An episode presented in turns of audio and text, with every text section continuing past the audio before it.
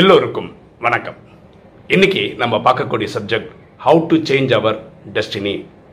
நம் தலையெழுத்தை எப்படி மாற்றுவது?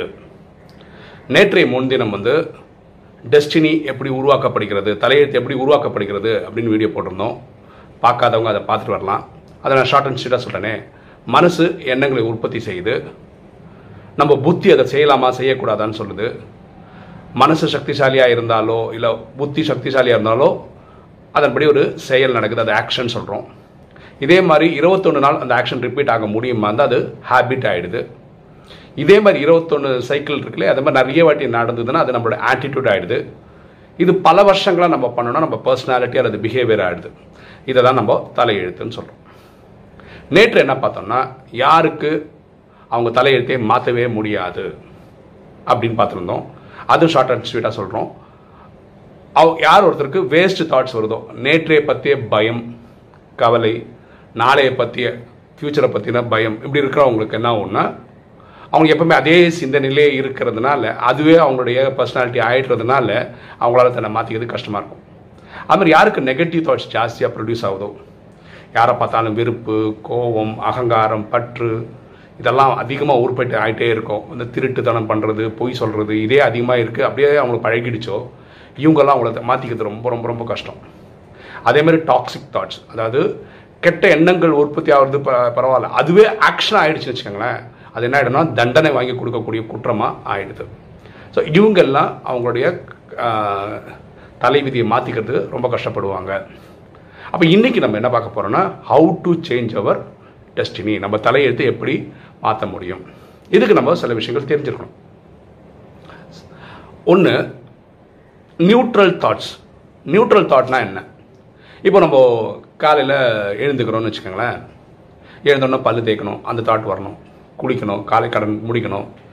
இப்போ ஆஃபீஸ்க்கு போனால் ட்ரெஸ் அயன் பண்ணணும், குழந்தைங்க இருக்கானா குழந்தைங்களுக்கு ட்ரெஸ் அயன் பண்ணி தர்றது, அப்புறம் டிஃபன் பண்ணுறது, இந்த வேலை இதெல்லாரும் பண்ணி தான் ஆகணும். பிறந்த மனிதன் அவன் இறக்குற வரைக்கும் சில கடமைகள் செய்து தான் ஆகணும். இந்த எண்ணங்கள் வரணும், அடுத்தடுத்து இந்த வேலை பண்ணணும். இது வந்து நியூட்ரல் தாட், இது வந்து வாண்டட் தாட், தேவையான தாட். இதுக்கு அடுத்தது வந்து பாசிட்டிவ் தாட். பாசிட்டிவ் தாட்னா என்ன? இப்போ ஒரு பிரச்சனை நடக்குது, அதுக்கு உங்களுக்கு சொல்யூஷனே தெரில, நீங்கள் பயந்து துவண்டு போகிறதுக்கு பதிலாக நீங்கள் என்ன நினைக்கிறேன், இதையும் சரி பண்ணிடலாம், இதுக்கு ஏதாவது ஐடியா கொடுப்பானா, இறைவனை கேட்டோன்னா அவருக்கு ஐடியா கொடுப்பாரு, இல்லை எனக்கு நண்பர்கள் இருக்காங்க அவங்க காப்பாற்றுவாங்க, எப்படி இது கடந்து போகும். அதாவது ஒரு ஆப்டிமிஸ்டிக்காக ஒரு எண்ணங்கள் உருவாக்குறது வந்து பாசிட்டிவ் தாட். அடுத்தது வந்து ரைட்டு தாட். ரைட்டு தாட்ன்றது ப்ராக்டிக்கலான தாட். அப்படின்னா என்ன அர்த்தம்? இப்போ வந்து கோவிட், கொரோனா எங்கே ஃபுல்லாக எங்கே எங்கே பண்ணாலும் பேச்சது தான், ஓகேவா? அப்போது நம்ம என்ன நினைக்கிறோம், ஏப்ரலில் சரியாயிடும், மேல சரியாயிடும், ஜூனில் சரியாயிடும் நம்ம நினச்சின்னு இருக்கோம். ஆனால் ப்ராக்டிக்கலாக கொஞ்சம் உட்காந்து யோசிச்சேன்னா தெரியும், கொஞ்சம் நாள் இருக்கும் போல இருக்குது. கரெக்டாக இது வந்து இன்னிலேருந்து ஒரு மூணு மாதம் இருந்தால் என்ன பண்ணுறது, இன்னிலேருந்து ஒரு ஆறு மாதம் இருந்தால் என்ன அது என்ன பண்ணுறது, இதுக்கு என்ன ஹோம்ஒர்க் பண்ண பண்ணி தானே ஆகணும், வாழ்ந்து தானே ஆகணும், அதை ஃபேஸ் பண்ணி தானே ஆகணும். ஸோ ப்ராக்டிக்கலாக யோசிக்கிறது. அப்புறம் நான் இப்போ திருமணம் எக்ஸாம்பிள் வச்சுக்கோங்களேன், நம்ம விரும்பின பொண்ணு நம்ம கிடைக்கல, அப்போ ப்ராக்டிக்கலாக யோசிக்கணும். ஆ ரைட்டு, ஒரு பொண்ணுக்கு வந்து ஒரு பத்து பேர் பிடிக்கும், எல்லாரையும் கல்யாணம் பண்ணிக்க முடியாது, அதுக்கு அவங்களுக்கு பிடிச்சவங்கள கல்யாணம் பண்ணிக்கிட்டாங்க, ரைட்டு நமக்கும் வாழ்க்கை வாழணும், அதனால் நம்ம வேற ஒரு பெண்ணை பார்த்து திருமணம் பண்ணிக்கணும், இந்த எண்ணம் வரணும். அதான் ப்ராக்டிக்கலாக வாழ கற்றுக்கணும். என்ன பிரச்சனை இருந்தாலும் அதில் ப்ராக்டிக்கலாக டிசிஷன் எடுக்க தெரியணும். அதுக்கடுத்தது எலிவேட்டட் தாட்ஸ், அது உயர்ந்த எண்ணம். அப்படின்னா என்னென்னா, இப்போ ஒரு எக்ஸாம்பிள் சொன்ன பாரு, ஒரு ஆம்புலன்ஸ் போகுதுன்னு வச்சுக்கோங்களேன், அப்படி நம்ம என்ன புரிஞ்சுக்கிறோம், அதில் வந்து யாராவது ஒருத்தர் உடம்பு சரியில்லை, அதனால டே ஹாஸ்பிட்டல் கொண்டு போகிறாங்க, உடனே நம்ம இறைவனை வேண்டுறோம், அந்த நபர் வந்து சீக்கிரம் ஹாஸ்பிட்டல் கொண்டு போக முடியணும், உடனே அவருக்கு நல்ல ட்ரீட்மெண்ட் கிடைக்கணும், சீக்கிரம் அவர் டிஸ்சார்ஜ் ஆகி வீட்டுக்கு வரணும்னு வேண்டுறோம். இது வந்து நல்ல தாட்டு, தேவையான தாட்டு. ஆனால் எலிவேட்டட் தாட்னு எப்போ சொல்லுவோம்னா, இந்த ஆம்புலன்ஸ் போகும்போதே உங்களுக்கு என்ன தேடணும்னா, உலகத்தில் எட்நூறு கோடி பேர் இருக்கும் இல்லையா, நிறைய உலகம் ஃபுல்லாக இப்போ முடியாதவங்களே ஆம்புலன்ஸை கூட்டு போவாங்க, யாரெல்லாம் ஆம்புலன்ஸில் கூட்டிகிட்டு போயிட்டுருக்காங்களோ அவங்கெல்லாம் சீக்கிரம் ஹாஸ்பிட்டல் போகணும், அவங்களுக்கு வந்து சீக்கிரம் குணமாகி வீட்டுக்கு வரணும்னு யோசிக்கிறது எலிவேட்டட் தாட்.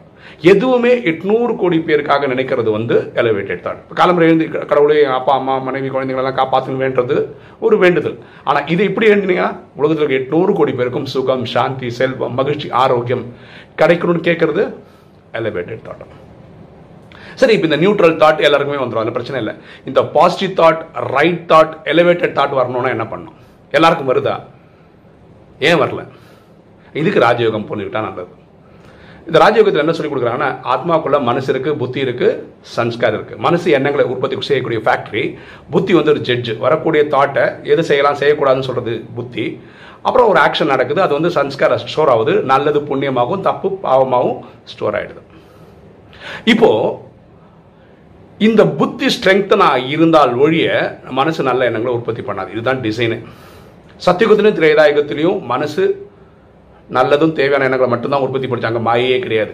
துவாபர கலியுகத்தில் தான் அந்த புத்தியோட பவர் குறைஞ்சதுனால மனசு வந்து கெட்ட தேவையில்லாத சிந்தனை உருவா உற்பத்தி பண்ணதுனால தான் மாயையின் பிரச்சனைகள் வந்துச்சு, காமம், கோபம், அகங்கார, பற்று, பேராசை.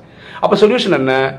தினசரி நீங்கள் இறைவனை நினைவு பண்ணி உங்கள் ஆத்மாவில் இருக்கிற புத்தியை தூய்மைப்படுத்தும் போது அது சக்தியாக சரியாயிடுது.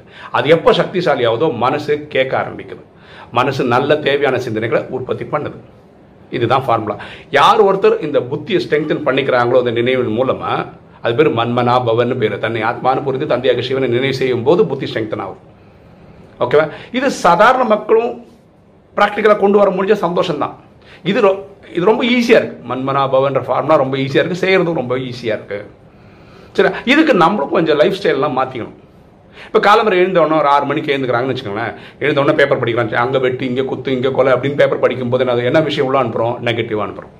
அதுக்கப்புறம் நமக்கு பயம்தான் வருது. இதுக்கு பதிலாக ராஜயோகிகள் என்ன பண்ணுறோன்னா, நாலு மணிக்கே எழுந்துக்கிறோம், நாலு நாலே முக்கால் வந்து அமிர்த வேலைன்னு சொல்கிறோம். அந்த நேரத்தில் இறைவனை நினைவு பண்ணுறோம். இறைவனை நினைவு பண்ணி ஆத்மாவை சார்ஜ் பண்ணிக்கிறோம். அதாவது புத்தி ஸ்ட்ரெங்தன் ஆகிடுது. புத்தி ஸ்ட்ரெங்தன் ஆனால் என்ன ஆகிடும்? மனசு நல்ல நல்ல விஷயங்களை உற்பத்தி பண்ணணும் இல்லையா? இது வந்து கேட்குறதுக்கு ஈஸியாக இருக்கும். ஆனால் பண்ணி ப்ராக்டிஸ் எடுத்தால் கொஞ்சம் நாட்கள், ஒரு வாரங்கள், மாதங்கள், வருஷங்கள் கூட ஆகும் நமக்கு இந்த நல்ல தாட்ஸ் கண்டினியூஸாக கன்சிஸ்டண்டாக வர்றதுக்கு. ஸோ புத்தி ஸ்ட்ரெங்தன் ஆகணும். இதுதான் மேட்ரு, இதுதான் விஷயமே. நம்ம எண்ணங்கள் உற்பத்தி ஆகிறதுக்கு முக்கியமான காரணம்னா உள்ளுக்குள்ள இருக்கிற இன்புட்டு, அதுதான் காரணம். அப்போ நம்ம கொடுக்கக்கூடிய இன்புட் என்னவாக இருக்கணும் அப்படின்றத நீங்கள் நானும் டிசைட் பண்ணணும். நமக்கு இன்புட் எப்படி வருதுன்னா, கண்களால் பார்க்கறதுனாலையும் காதால் கேட்கறதுனாலையும் படிக்கிறதுனாலையும். ஸோ நம்ம ரொம்ப அக்கறையோட என்ன பார்க்கணும் முடிவு பண்ணணும். பாசிட்டிவான விஷயங்கள் மட்டுமே பார்க்கணும், நல்ல விஷயங்கள் மட்டுமே கேட்கணும், நல்ல விஷயங்கள் மட்டுமே படிக்கணும். இப்படி ஒரு பழக்கம் ஏற்பட்டதுன்னா நாளடியில் வெறும் நல்ல நல்ல விஷயங்கள் மட்டுமே உள்ளே போகிறதுனால நமக்கு வந்து ரொம்ப நல்லாயிருக்கும். நம்ம மெடிடேஷன் பண்ணும்போது புத்தியும் ஸ்ட்ரெங்தன் ஆகுது, நல்ல நல்ல விஷயங்கள் இன்புட்டாகவும் போகுது. யார் ஒருத்தர் அவருடைய புத்தியை ஸ்ட்ரெங்தன் பண்ணுறாரோ அவரால் தான் அந்த மனசில், இப்போ நம்ம சொன்னால நெகட்டிவான thoughts, waste thoughts, negative thoughts, toxic தாட்ஸை கட் பண்ண முடியும். யார் நல்ல நல்ல விஷயங்கள் உள்ளே விடுறாங்களோ அவங்களுக்கு தான் நியூட்ரல் தாட், நியூட்ரல் தாட் எல்லாருக்குமே வரும், பாசிட்டிவ் தாட்டும் ரைட் தாட்டும் எலவேட்டட் தாட்ஸும் ப்ரொடியூஸ் பண்ண முடியும். ஸோ தலையெழுத்தை மாற்றுறதுக்கான வழி மன்மனா பவ, தன்னை ஆத்மானு புரிந்து தந்தையாக சிவனை நினைவு செய்வது. இதுதான் ஈஸியஸ்ட் மெத்தடு. இறைவனை நினைவு பண்ணுங்கள், புத்தியை ஸ்ட்ரெங்தன் பண்ணுங்கள், மனசை கண்ட்ரோல் பண்ணுங்கள், மனசு நல்லது தேவையான சிந்தனைகளை உற்பத்தி செய்யும். ஓகே, இன்றைக்கி வீடியோ உங்களுக்கு பிடிச்சிருக்கும்னு நினைக்கிறேன். பிடிச்சவங்க லைக் பண்ணுங்கள், சப்ஸ்கிரைப் பண்ணுங்கள், ஃப்ரெண்ட்ஸுக்கு சொல்லுங்கள், ஷேர் பண்ணுங்கள், கமெண்ட்ஸ் பண்ணுங்கள். தேங்க்யூ.